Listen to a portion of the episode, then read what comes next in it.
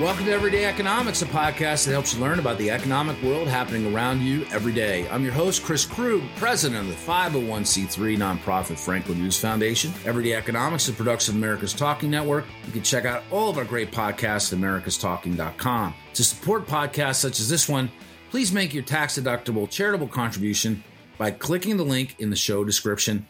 We are recording this episode on Tuesday, November 29th, and joining me is my partner, Dr. Orphe Divounguy, PhD economist.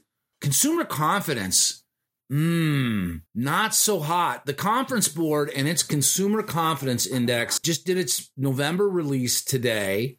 And so the, the number's been trending in the in, in a not so great direction, which would be like lacking confidence. It's down again month over month. And so, first of all, could you explain for the benefit of people who are like, well, I've heard of this report, and there's another report that has a, a, a, similar name that's done by the University of Michigan, right? This is separate from that. This is completely different. Could you explain the value of the Conference Board's Consumer Confidence Index and what's being measured?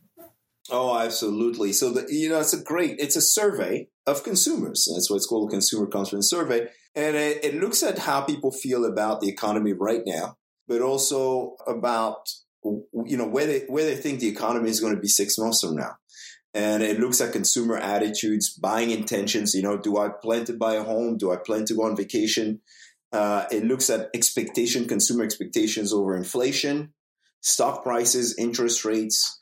Uh, and so uh, it, it, it's helpful to give us kind of an idea of where consumers are today and a leading indicator of what to expect will happen in the future. In fact, there's a ton of research that shows that these types of surveys helped forecast the future state of the economy. I personally like these surveys. Gives us a little view at how consumers actually feel. So, in the present situation, as measured by the survey, 18.2% of consumers said business conditions were quote unquote good. That's up from 17.7.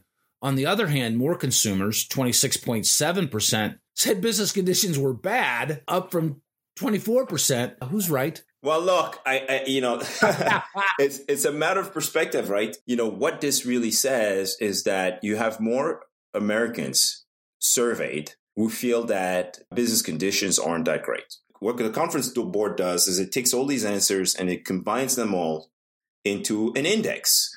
And what that index is showing is that consumer confidence has fallen, fell in October, fell again in November. Uh, and that's the present situation index, right? You know, how people feel about the economy today, but also the expectation index, you know, meaning how people feel about the economy in the future. But if you go into the detail, you'll also find out that people are pretty okay with the labor market. There's a favorable, favorable view about jobs being plentiful, about job security. That's what the survey really reveals. That people are confident that they're confident, you know, about their, their job prospects.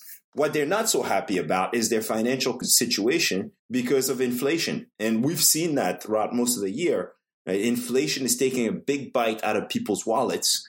As a result, people are not so confident that it can sustain their spending habits, right? And and withstand the Christmas season, the holidays, but also, you know, what's coming next, right? The first half of 2023. Well, I'll tell you, not not measured by this survey, but you know, if we headed into Black Friday and, and in through Cyber Monday, today's Tuesday. It's Giving Tuesday, as a matter of fact. As we record this, it's a great day to think about the your favorite 501c3. Maybe it's the Franklin News Foundation. I hope it is. I hope it but is. The, as far as it goes with regard to how they were talking about it, I say they like spokespeople around retail were talking about this being like like a boom year, and then there were other people that were saying, "Yeah, it's probably going to be tight." Do you have any sense at this point how ultimately retail fared over Black Friday? I'm, I'm this is a little bit of a non sequitur, but I mean because there's some measurement of consumer sentiment in that feeling, and of course, you know, retailers are going to be advocating for their own interests. How do you think Black Friday came out? I think retail might have done well, you know, and that's just based on the headlines that I saw. I guess we'll see in the numbers when the numbers come out. But yeah, I, I, think retail might have done well because, I mean, going into Black Friday, retail volume was down. That's the thing. I mean, it's when you're trying to when you're trying to estimate consumer demand I think that that is difficult on an even plane. And right now, it's definitely not an even plane. So that's why I posed that question. Yeah, I mean, it's not I mean, fair it, for me to ask you about data that doesn't exist. No, no. I think the credit card companies might have put some data out on Black Friday. I think, I think Black Friday. You know, I'm looking this up. I think Black Friday did actually really, really well in 2022, which is somewhat surprising. But you know, if we we talk, look at some of the listen back to some of the podcasts we did I think last week or two weeks ago, we talked about the fact that retailers knew what was going on, knew what shoppers were up against in terms of like, you know, the cost of living and everything else. And so, the, you know, you had some steep discounts and you had to, you had to give in to steep discounts. They also want to move as much inventory as possible, right? And so in a situation like that, I'm sure there were some really, really steep discounts out there to try to move the inventory. But also consumers are very smart. I mean, people adjust. If the price of one item goes up a lot relative to another item, well, you know, you shift, you switch, you change your buying habits and you go to the thing that's relatively less expensive. You know, that's what economic theory predicts. And so I tend to believe that what probably happened is that Americans made the necessary adjustments, but also retailers gave in to the discounts that were necessary to move that to move the, the inventory they were trying to move on Black Friday. And so that might explain why why retail surprised on the on the on you know on the upside. But that doesn't tell us much about the holiday season ends. We go into a consumer that is